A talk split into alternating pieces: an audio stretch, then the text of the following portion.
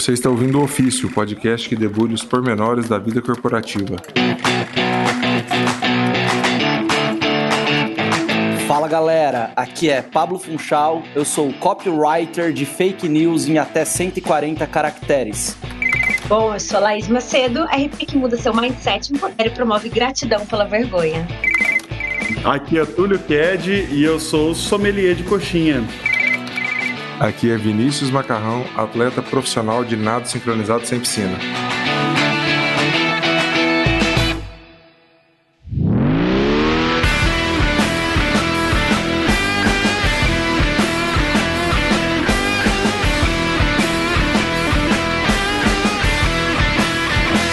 Fala galera, estamos aqui para mais um episódio do ofício com o tema hoje profissão, relações públicas. Essa que é uma profissão que muitas vezes você, mesmo que você se forme nela, você vai precisar dela e atualmente mais do que nunca. Para bater um papo com a gente sobre, sobre esse tema, a gente convidou a Laís Macedo. E aí, Laís, tudo bom? Olá, tudo bem? Vocês? Obrigada pelo convite. Imagina, estamos super felizes de você estar aqui com a gente. Obrigado você, Laís. Você já ouviu algum episódio nosso com convidados? Porque o pessoal costuma ser meio zoado aqui, então fico feliz que você tenha aceitado mesmo assim. Não, foi pro fight, foi pro fight. Já ouvi os outros. Adorei o podcast da zoeira. Acho que tudo aquilo que tá reprimido, né? Hoje em dia de botar na roda, é isso? Entendi que esse é o briefing. É isso aí, é isso aí. Bom briefing. Bom, Laís, mas conta aí rapidamente um pouquinho sobre você para as pessoas ficarem no imaginário aí de quem vão ser as histórias que você vai contar pra gente. Tá bem. Vou contar, porque tudo depois da.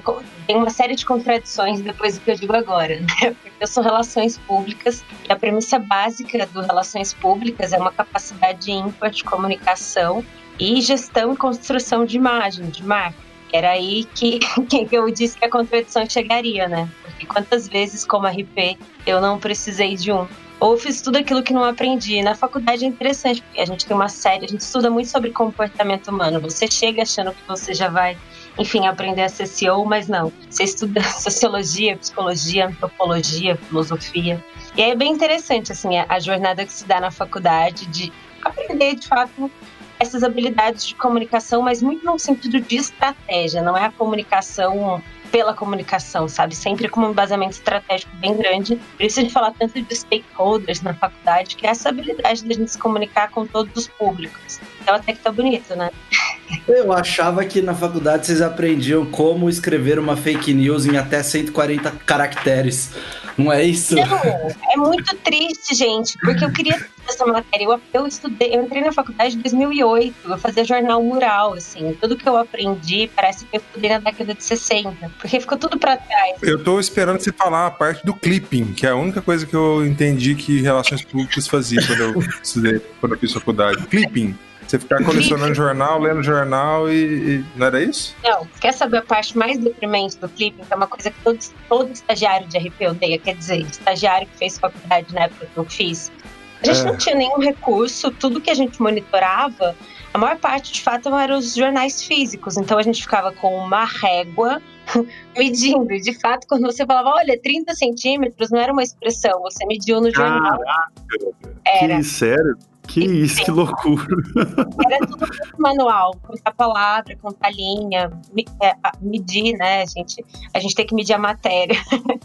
É, gente. E hoje, hoje o estagiário reclama de ter que ficar procurando a marca do cliente no Google para saber quem que estão falando dela, né? Pois é, o estagiário de RP que não viveu com a cor do jornal na mão não foi um RP. E não era, era muito bom. Você chegava, achava que você ia ali, ó, ficar no note, mas depois de passar café, né, pra, pra galera, você tinha então que começar a sua contagem de jornal. Cara, mas agora eu tô ficando confuso se a profissão de RP não tem aí algumas disciplinas que faz em comum com a de designer.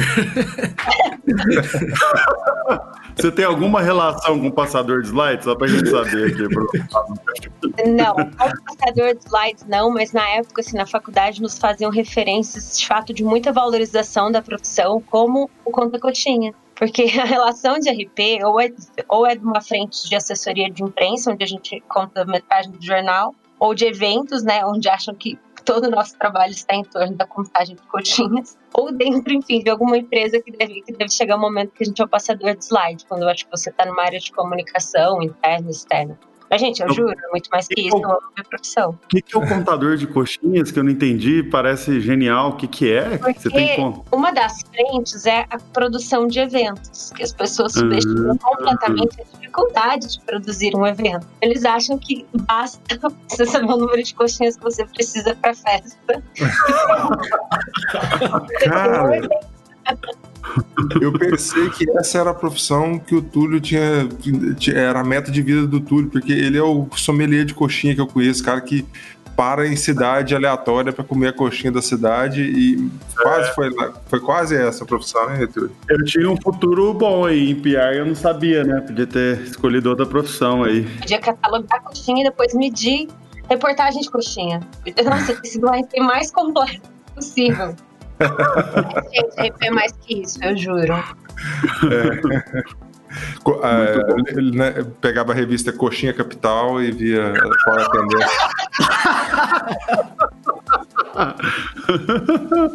Coxinha Capital é o quê? Revista São Paulo. Coxinha. Não, mas eu, eu, fiquei pensando sobre essas atualizações de cursos, né? De grade curricular, porque o pessoal de programação, por exemplo, fica reclamando, né? Você entra na faculdade hoje ainda, vai lá aprender Pascal, uma, uma linguagem que já está extinta. O que, que em RP será que falta atualizar da grade curricular? Por exemplo, hoje precisava ter uma disciplina como fazer um bom vídeo para o TikTok. Eu acho que é fundamental para um RP, né? Eu acho, a gente tem que ter educação física, né? Primeiro pro preparo, porque o vídeo do TikTok ele parte da premissa de que você vai submeter a lugares e a preparo que você precisa desempenhar muito bem. Aí precisa ter uma alguma disciplina assim que também anula a tua vergonha alheia né? Onde você pode passar mais vergonha. E aí você, então, depois de um bom briefing, escolhe seu vídeo de TikTok.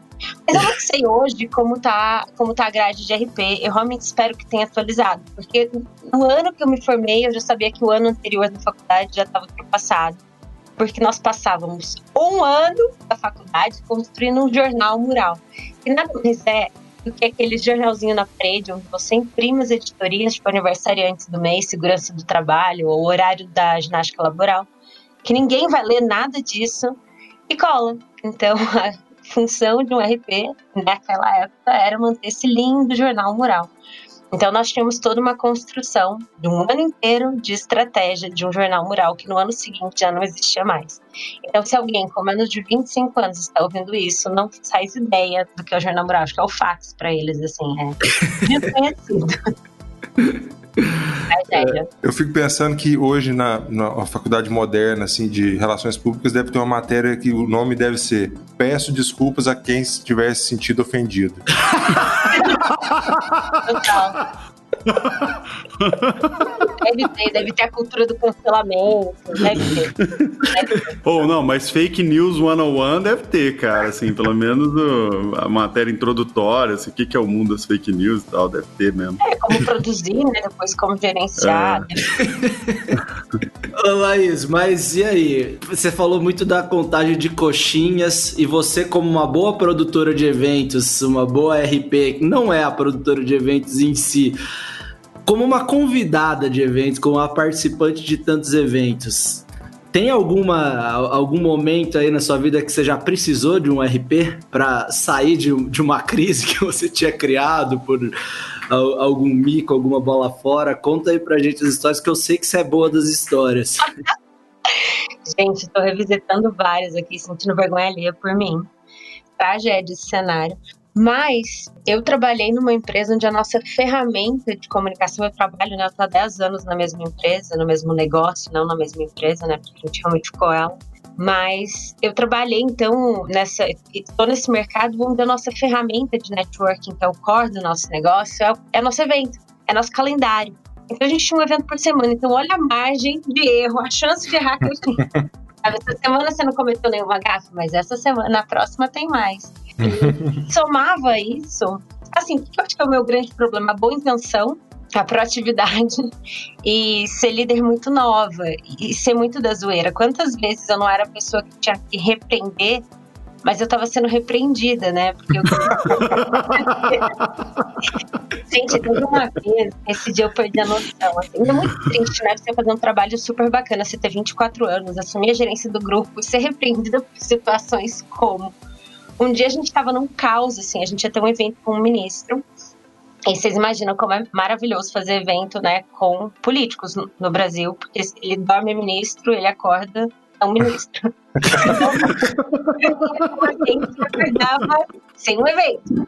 Mas assim, com 300 presidentes de empresas confirmados. Então era sempre um caos gerir tudo isso. E a gente tinha um evento com o ministro e o assessor dele nos ligou que ele estava com problema de agenda, que eventualmente teria que cancelar. E a regra lá era cancelar jamais. Então a gente tinha que reverter de todas as formas. Totalmente ao contrário de hoje em dia, né? Que hoje em dia é cancelar pois é, sei. Bom, estávamos ali na chance de cancelar. O assessor ligou, alegou um problema de agenda. O ponto é, nossa regra principal de que evento não pode ser cancelado e não pode ser nem reestruturado. Se a gente prometeu para 300 presidentes de empresas que o ministro X vai estar lá, ele vai estar lá. Então, nesse momento, a atenção está em toda a empresa. Então, todo mundo tem que ser muito habilidoso para reverter. Mas eu não sei porquê, eu tava com uma alma muito zoeira aquele dia. Não, eu sempre tô, mas normalmente eu consigo repreender. Se eu não tava o espírito brincalhão. Tava Aí, eu recentemente, enfim, nas vésperas daquela, daquele acontecimento, eu tinha participado de uma reunião com várias lideranças e uma delas contando de uma brincadeira de extremo mau gosto que um dia ela caiu. Mas eu achei genial a brincadeira, eu não ter mau gosto. Gente, a pessoa que criou isso é brilhante. Falei, tá na minha hora de executar. E aí a Karina, que era a menina que cuidava do nosso RSVP, um coração inocente, puro, é, chegou do almoço e eu deixei um bilhete na mesa dela. Karina, o assessor do ministro X, o seu Lobo, ligou e pediu retorno. E coloquei o, o telefone do zoológico. Mas não só o telefone do zoológico, como eu liguei e falei, oi, qual o ramal direto da área de comunicação? E aí, eu deixei ela cair direto na área de comunicação, que eu sabia que seria mais vergonhoso. e ela escutou Zoológico Municipal de São Paulo, bom dia, e insistiu. Então, assim, eu dei uma chance dela não ser humilhada. Ela, oi, eu preciso falar com o seu lobo. Aí eu... Não, não tem, porque ele me ligou. Aí a menina, não, não tem como o seu lobo ter te ligado. Ele me ligou, enfim. Ficaram ali num momento emblemático. Até que a menina falou: Você sabe que você ligou no zoológico, né? Karina, com seu coração bom, demorou a mensurar que ela estava sendo voada. Ela não conseguia ficar com ela, tinha vontade de chorar. Eu assumi uma culpa gigantesca nesse uhum. momento, mas falei, Karina, se você não gostou, passa adiante. é isso que o bom líder faz, ele delega. Passa adiante, você não pode ficar com isso pra você. Eu passei, falei, eu já caí nessa mentira, né? Tem que criar empatia. E aí nós pensamos que havia a Júlia na, na equipe de produção, que era a mais estressada. E vamos deixar o bilhete do seu, do seu lobo para Júlia. Júlia ligou, Júlia escutou, Zoológico Municipal de São Paulo, bom dia, e Júlia insistiu. Então, assim, ninguém é humilhado à toa. É, isso aí. Boa, boa premissa, boa premissa. Todo dia sai de casa um malandro e todo dia sai um caso um mané. Na hora que eles se encontram, dá o golpe. Exato, exatamente. E aí, gente, Júlia insiste: Oi, preciso falar com o seu lobo. Menina da comunicação, há 15 minutos já tinha avisado que o seu lobo não tava, né? Só que a Júlia não tem a ternura da Karina. E Júlia foi pro fight. Tipo, ele, ele ligou, ele deixou recado, eu preciso falar com ele sim. A menina, olha, desculpa, você tá ligando no zoológico, você não é a primeira pessoa que cai nessa brincadeira. é mais uma delas que está procurando seu lobo, seu lobo não tem como defender porque ele está no zoológico. A Júlia, nesse momento, a veia do pescoço estava pulsando, assim. Eu, sabe quando você arrepende? Você arrepende com força. E aquele momento aquilo é escalado para a diretoria, sabe? Todo mundo. Gente, quem é criando uma brincadeirinha como essa num momento fácil? É. E o medo de ser culpa. Mas o que eu falei pra Júlia, passa para frente. Você tem que passar adiante. Mas esse tipo de situação era muito difícil para mim, sabe? Como que eu, que eu seguro? A bola tá quicando ali, alguém tem que fazer esse gol. Exato.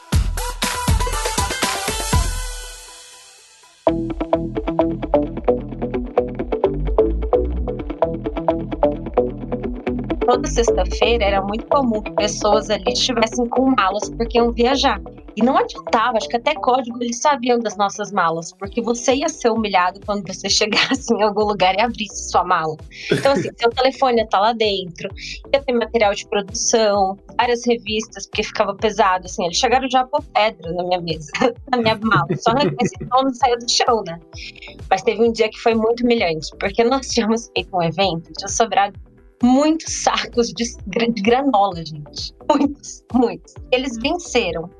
E eu ia viajar para uma fazenda. Eu tinha acabado de começar a namorar um cara tipo, super bem relacionado. Ia para uma fazenda de um amigo. Ah, afinal de contas, relações públicas, né? Relações públicas. relações públicas, eu tinha que ter publicamente um relacionamento, né? Bem sucedido. E aí, elas encheram a minha mala de, de saco de granola e eu não reparei. Só que chegamos nessa fazenda, o que, que tinha lá? Uma pessoa que fazia as nossas malas. Nossa. Tinha minha mala no quarto, estamos todos na sala. Chega uma pessoa carregando vários sacos de granola. e perguntando se eu tinha trazido as granolas né, para o café da manhã, que não precisava, que eu, precisava, que eu podia ficar. Uhum. E eu não entendia que aquelas granolas eram minhas. Gente, vocês não têm noção do tamanho da DR. Olha, mas vou te falar uma coisa. Poderia ter sido muito pior. Poderia. Poderia, mas meu namorado se sentiu muito humilhado. Ele falou, meu, Sério? é necessário você chegar numa, num lugar que a gente é convidado com 6 quilos de granola. gente. Vocês estão namorando ainda ou a gente pode falar mal dele aqui? Óbvio que acabou, né, gente? Mas acabou por causa da granola? Uai, que isso? Você ficou não, livre. Não, não, ele foi acumulando de granola. Chegou no final, eram muitos quilos de granola já pra ele namorar e não deu certo. Chato, chato. Ô, Pablo, eu não sei não, hein, mas só pelo começo aqui eu tô achando que a gente vai ter que chamar ela pra ser membro definitivo do ofício. a história e o nível são muito bons, cara. O Jim Halper de, de saia aqui no. Então, eu gosto, gente, que eu chego em casa, lá em Minas, né? E minha família tá muito interessada nas histórias de coisa errada. Não é que, ai, como foi sua semana? O que, que você fez agora? É conta aquela história que você caiu. Gente, chega a visita em casa, aí a Laís vai contar uma muito boa. Conta aquela que você perdeu alguma coisa. Gente, uma carreira super interessante. Deixa eu contar sobre ela. Mas ela não cativa mesmo. Uh, vocês falaram que o Túlio é sommelier de coxinha, falar que a Laís é sommelier de Negroni. Então é, é, daí que surge metade das histórias dela, né? Então acho que não combina muito evento Negroni, Laís e, e presidente de empresa. Gente, eu nunca bebi num evento. Pelo menos se eu tivesse embriagado, ia ser bom que eu falar, ah, gente, desculpa, tô bêbada. Mas então, sempre muito sóbrio. Eu tinha capacidade de fazer essas coisas muito sóbrias. Uma vez eu estava, a gente é, tinha sempre um momento de networking. Depois abrimos o salão para onde essas centenas de lideranças entravam para o almoço, para o jantar, que quer que fosse o tema daquele evento. E aí eu organizava tudo, gente. Contando só a parte errada, mas eu era uma ótima funcionária. Tudo sempre impecável. Nosso padrão de qualidade era a régua era lá em cima. Dois minutos antes de abrir, eu fui buscar uma cadeira fui levantar uma cadeira e eu senti uma unha. Né? Naquele momento usava uma belíssima unha de, de porcelana. Eu senti uma unha saindo e voando e fora do meu campo de visão. Uhum. E eu falei, pô, aviso ou não aviso? Cheguei discretamente para a diretora de produção falei, então, eu perdi uma unha. Primeiro que, né, eu sem a unha do meio, que chama bastante atenção. Ela era vermelha e grande, a minha ela era bem pequena sem esmalte. e talvez ela esteja na mesa. Gente, caos! Caos! Todo mundo procurando a unha 10 minutos antes da porta abrir. E ninguém achou a unha. Vocês não têm noção. Eu ficava rondando a mesa. Eu falei, gente, vai ser muito humilhante se alguém achar unha. É óbvio que eles vão saber de quem é, né? Quem tá com nove unhas? quem tá com uma unha? Sou idiota. Então, era bastante sufoco, né? Eu preferia ter sufoco contando coxinha, não procurando unha. Mas imagina uma unha na coxinha, ia ser um desastre completo. Nossa senhora, Deus amado. Muita tragédia. Quanta emoção, eu achava que a, relação, é, a profissão de relações públicas não tinha tanta emoção assim, não. Pois é, clipping, jornal, pra mim era isso. Gente. surpreendido positivamente. É sempre muito cercado de boas intenções. Ah, eu lembrei de outra história maravilhosa. Querem saber? Por favor. É, eu tinha um chefe muito polido, inclusive ele se tornou uma figura pública. Não é quem vocês estão pensando, é outro. Mas ele era um lorde, um lorde. É um cara que nunca se alterava, por mais que às vezes a gente tivesse cometido alguma falha. Nossa, ele era um gestor incrível. E aí então ele estava sentado na mesa dele, tocou o telefone, eu vi que ele estava gerindo alguma crise gigantesca. E ficava calma, calma, calma, eu vou ver o que aconteceu, calma. E aí ele olhava para mim e falei: "Hum, aconteceu alguma coisa eu faço parte. E ele falou: olha, Laís, a gente está com um problema com a nossa unidade na Alemanha. Falei: o que aconteceu? Nós tínhamos um material institucional que ele era impresso. Nós imprimíamos nada além de 3 mil unidades, mandávamos uma para cada presidente de empresa que integrava o grupo, não só em São Paulo, mas, né, mas eram mais de 30 unidades. Esse material, ele era o nome da empresa e o nome da principal liderança. Então, imagina, envolvia muito ego e amor das pessoas em estarem nessa lista. E aí ele falou, por favor, Laís, olha o que está escrito no primeiro filiado do LID Alemanha. Gente, quanto eu entendo de, ale- de alemão, nada. E aí, eu falei, bom, Paulo, tá escrito lá, que é o nome da empresa, e lá, que é o nome do presidente. Aí ele falou, Laís, você não tá entendendo o que você fez. Eu falei, o quê? Ele falou, o nome da empresa tá correto, só que o nome do cara tá escrito segue anexo. Ele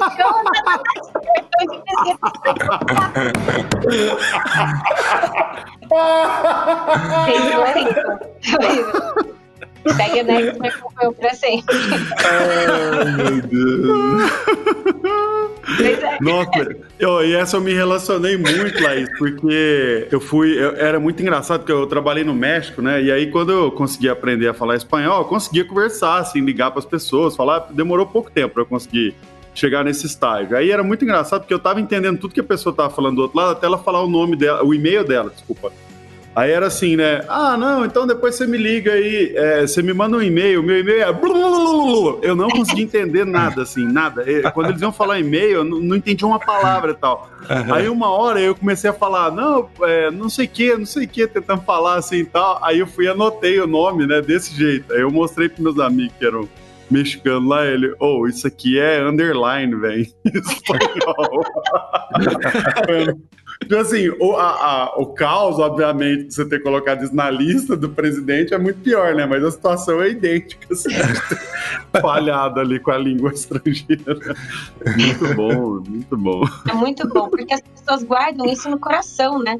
Depois de Uhum. quase oito anos, o dia que eu fui sair, eu esperava flores do campo, margaridas na minha mesa. E mensagens de amor, mas não, existia um print e uma grande referência a cada coisa que eu fiz. Lembrada, ó, tinha um segue anexo, tinha muita foto de tombo, eu caía muito, tinha foto de unha, tinha tudo. Na dúvida, me deram um porta-retrato digital com todas essas imagens lá, né? Porque se eu perdesse, podia ficar em loop na minha mesa do novo escritório. Ah, não, não dá pra negar que foram momentos de alegria e descontração. Pra mim, não, né? Mas para as pessoas eu sempre alegrei bastante. Porque eu sempre tive uma zoeira bem expansiva, né? Nunca acontecia nada só comigo. E aqui era tudo muito novo pra mim, né? Era um universo de presidente de empresa e que, poxa, o que eles consomem, o que eles vivem, tipo um Globo Repórter, né? O que eles fazem, o que eles comem, o que eles vivem, era tudo muito novo. E aí eu tava lá. E não adianta, era, eu, por mais que eu me esforçasse, eu tinha um- uma ideia de comando, assim, eu repetiria tudo aquilo que eles fossem repetir. Mas, primeiro, eu nunca tinha andado de helicóptero, por exemplo, a primeira vez que eu andei, também não posso fazer relação a nomes, não é mesmo? Ai, eu sabia que eu ia estar numa, num helicóptero com cinco presidentes de empresa. Então eu falei, hum, dia de colocar minha melhor roupa. E coloquei uma saia lápis, bem bonita. Estava ali muito executivinha. Acontece que, como nunca tinha andado de helicóptero, eu não sabia que existia uma certa altura entre o chão e a porta. Então, a abertura da perna com uma saia lápis não era compatível. Ah, Então eu tentei, e tentei, e tentei. E aí não conseguia, todo mundo subindo, me olhando, não sabia se ia me estar, né? Não sabia se punha guincho, o que ia fazer. Se te carregava. É, exato. E aí rolou uma boa intenção de alguém que tentou pegar minha perninha e dar um certo impulso. Mas eu era mais leve do que ele imaginava. E o impulso foi mais que suficiente. E eu caí de quatro. Todos eles. E eu caí, eu não sabia se eu fingia desmaio, porque eu sempre prefiro já fazer essa técnica. É uma, antes. é uma estratégia válida. Gente, foi horrível, foi horrível, porque na minha cabeça eu ia ficar muito executivinha conversando com eles a viagem inteira. Mas eu só fiquei segurando o choro. Querendo ver se meu joelho tinha ralado. Ai, que horror. É isso que a Meu gente Deus. guarda no coração, né, gente? Caraca, que história, muito boa. Esse é o episódio Bola Fora com o chefe elevado a milésima potência. Total. Ô Laís, mas normalmente quando dá essas tranqueiras assim, você se sente muito mal, assim, você não já, tipo, porque, tipo, é, eu tinha um negócio na. Quando eu era mais novo, assim, aí da faculdade e tal, que eu, eu tinha muito azar com coisa besta e tal. Só que depois de um tempo eu já não conseguia mais ficar, sabe, chateado, assim, tipo, ah, não, já sei que eu vou me ferrar mesmo, não tem, assim, vai acontecer, entendeu? Tipo, não tem por que brigar contra, assim. E, mas aí quando, depois de um histórico aí de bolas fora, você ainda ficava chateado, falou aí de segurar o choro aí no, no, no helicóptero. Não, porque esse dia eu segurei o choro, mas no episódio seguinte eu chorei. E aí, depois que eu cheguei no auge da humilhação, eu comecei a levar mais na boa. Porque já era assim, de falar isso vai cair, já era um fato. Isso não diminui a competência e a habilidade dela, sabe? Porque Aham. eu cheguei, acho que num episódio tão grande, que não foi o do helicóptero, foi um que foi pior. E aí eu cheguei humilha- numa humilhação tão profunda que eu falei, ah, encontrei a mola do fundo do poço. E aí voltei e levava pela zoeira mesmo. Mas, Entendi. tipo, a Laís ia cair, segura ela, vai cair. Eu não tinha nenhum, nenhum contexto, mas eu ia cair, sabe? E dessas aí, qual foi a pior? Qual foi a que você falou, nossa, aqui eu cheguei realmente no fundo do poço, não Ai, tinha... essa que eu chorei, foi horrível. Porque a gente tinha acabado de tinha acabado de entrar um novo líder para nossa área, um novo CEO, uma pessoa maravilhosa que eu tenho imensa gratidão assim na minha carreira, porque ele estava comigo há um mês. E eu tinha 24 anos e ele me promoveu a gerente do grupo. Então, Nossa, eu caramba. tava super entusiasmada, eu trabalhava demais, eu dava tudo de mim para aquela empresa, e por, esse, por essa oportunidade. E aí teve o dia do anúncio, né? Então vamos todos aqui nessa linda sala com essa vista da Faria Lima, neste andar glamouroso. E aí sentamos o time inteiro e ele então foi anunciar que eu seria a segunda pessoa, né? Que eu seria a primeira pessoa abaixo dele. E contou, ele era muito polido, anunciou, fez referências lindas a mim, a expectativa da área, e me deixou falar. E me passou a palavra. Enquanto eu falava, eu senti que meu pé estava formigando um pouco. eu senti que essa sensação de formigamento, ela estava numa crescente. E tinha um detalhe, eu só usava salto 15 nessa época, então era um andaime. Quando terminou, eu tava na ponta e eu fui a primeira a levantar, eu era que tava mais perto da porta. Quando eu levantei, o meu pé não pertencia mais a mim, então eu caí. E ao cair, a minha linda calça de couro se abriu. E aí eu não estava apenas no chão, como eu estava seminua. E aí Caraca! rolou aquilo, vamos rir. Só que as pessoas viram que foi pior, porque quando me levantaram, eu caí de novo, e meu pé continuava Então rolou uma tensão, foram meio que me arrastando até o banheiro. Eu meio manca, eu chorei muito. Então, assim, a, a nossa gerente chorando no banheiro sem calça, alguém levando a calça provisória pra ela. Acharam uma calça de evento número 42, eu uso 36. Bota aí, veste ela. É vergonha, porque eu achei que eu fosse voltar pro salão muito CEO, sabe? Muito gerente. Nossa, Aham. gente, olha essa minha mesa, esse é meu time. E eu volto com uma calça 42, chorando descalço. E aí eu decidi nesse dia que eu tinha que levar as coisas com mais humor. Mas também não dava, né? Tinha, não tinha do que rir dessa história. Nossa, Mas caramba! horrível. Que troço! Horrível. Então, assim, Não, mas eu assim, ó, é, essa aí é pra chorar mesmo, assim, tá, tá totalmente dentro do contexto aí, não tem por que não chorar, pela não. polida. Não, é verdade, é verdade. Pô, que isso. O legal é que se isso tivesse acontecido na empresa do Túlio, você já ia ser a gerente. Mas o engraçado é que você estava sendo promovida para gerente. Então foi tipo uma ordem inversa do que aconteceria na empresa do Túlio e aconteceu na que você trabalhava. Não, lógico que não, cara. Você não entendeu nada sobre a Dunder Mifflin, cara. Se ela, se ela tivesse passado por isso lá, ela teria virado sócia, ué. Eu sei que fica me enchendo. Como assim, velho? Caraca, velho. Ah, não, ela acabou de ser promovida para gerente. Tomou o tombo, sócia, acabou. É assim que funciona a Dunder Mifflin. Ele não sabe se eu ensaiei esse número. Prova Como é é? Ele não sabe se eu ensaiei, se foi um número meu. É, Gente, é. não, eu quero gerar mais empatia com o time, sou gente como a Isso. gente. Isso.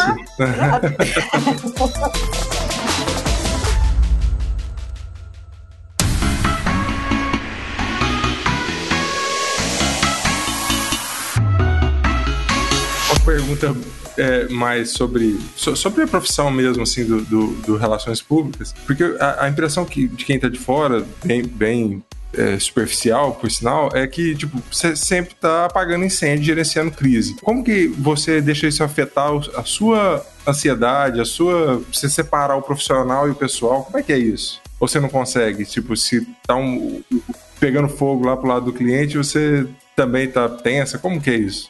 Você vai viver na sudorese. Essa realidade é muita ansiedade, mas eu nunca trabalhei.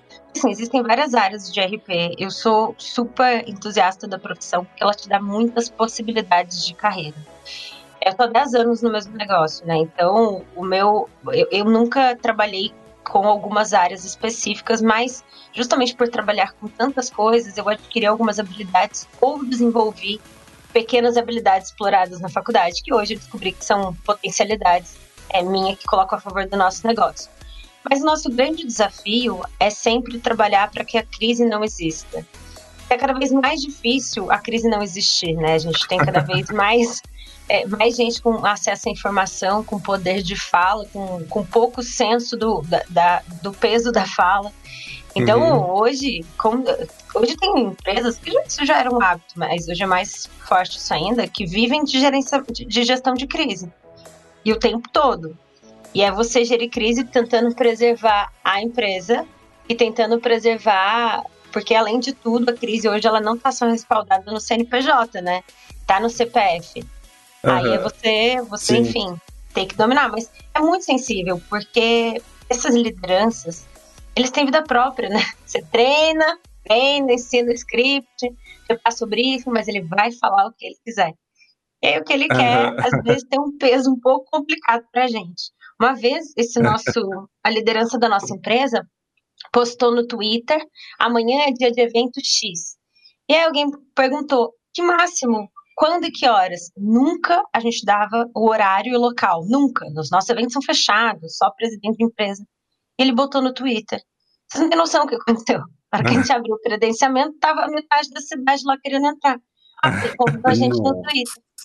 Baita gestão Cara. de crise. Baita gestão. Aham. É. Então, isso é o tempo todo. Eles são indomáveis, né? Quanto mais poder, menos domável eles se tornam. Com emoção. Entendi. Muito bom, muito bom. Caramba, quanta história boa, Laís. Parabéns aí por essa vida cheia de aventuras aí. Tô, tô me sentindo uma vida meio chata aqui. É, Mas a Laís tá parecendo que se ela fosse funcionária pública eh, de cartório, ia ser uma aventura também. O cartório ia ser uma loucura. É verdade, ela que é o, o que faz, né? A loucura chegar até ali, né? É, reconheço essa firma aqui. Ah, caí, sai rolando. Mas eu acho, ótimo, eu tenho uma habilidade de tirar o foco do problema. Oi, gente, eu vou fazer um número musical de pernas adormecidas enquanto vocês estão nessa fila 8 horas. Vem cá comigo. Gente, vou fazer um nado sincronizado aqui, mas não tem piscina, tá bom? Olha a conta, olha a conta, entendeu? Eu, nossa, ia ser ótimo. Eu deveria, inclusive, ter parte da minha remuneração pelo entretenimento. Não sei como ninguém descobriu essa habilidade minha ainda. Deve ser porque eu já sou dona do negócio, não, mas funcionário. É, relações públicas e animadora de, de semáforo. Animal de semana. Maravilha. Beleza. Beleza? Show de Então bola. valeu, Valeu demais pelo papo, Esperamos- Laís. É, já, tá, já tô mandando um invite aí na sua agenda para o próximo episódio. O tema a gente você escolhe. Pois é, tá feito. Assim, o tema é: não posso ver uma vergonha que eu quero passar. então, Esse é o tema desse episódio. Ai, gente do céu, quanta disposição. que horror. Tomara que ninguém procure no meu LinkedIn onde é que eu trabalho, porque eu sempre nomear os meus personagens. É, vamos colocar um nome fake aqui pra você ficar preservada, Laís. Isso, sou pipoqueira, pessoal. Valeu demais. Por favor. Mas obrigada, gente. Adorei. Obrigadão. Valeu, Valeu gente. Valeu, um beijo.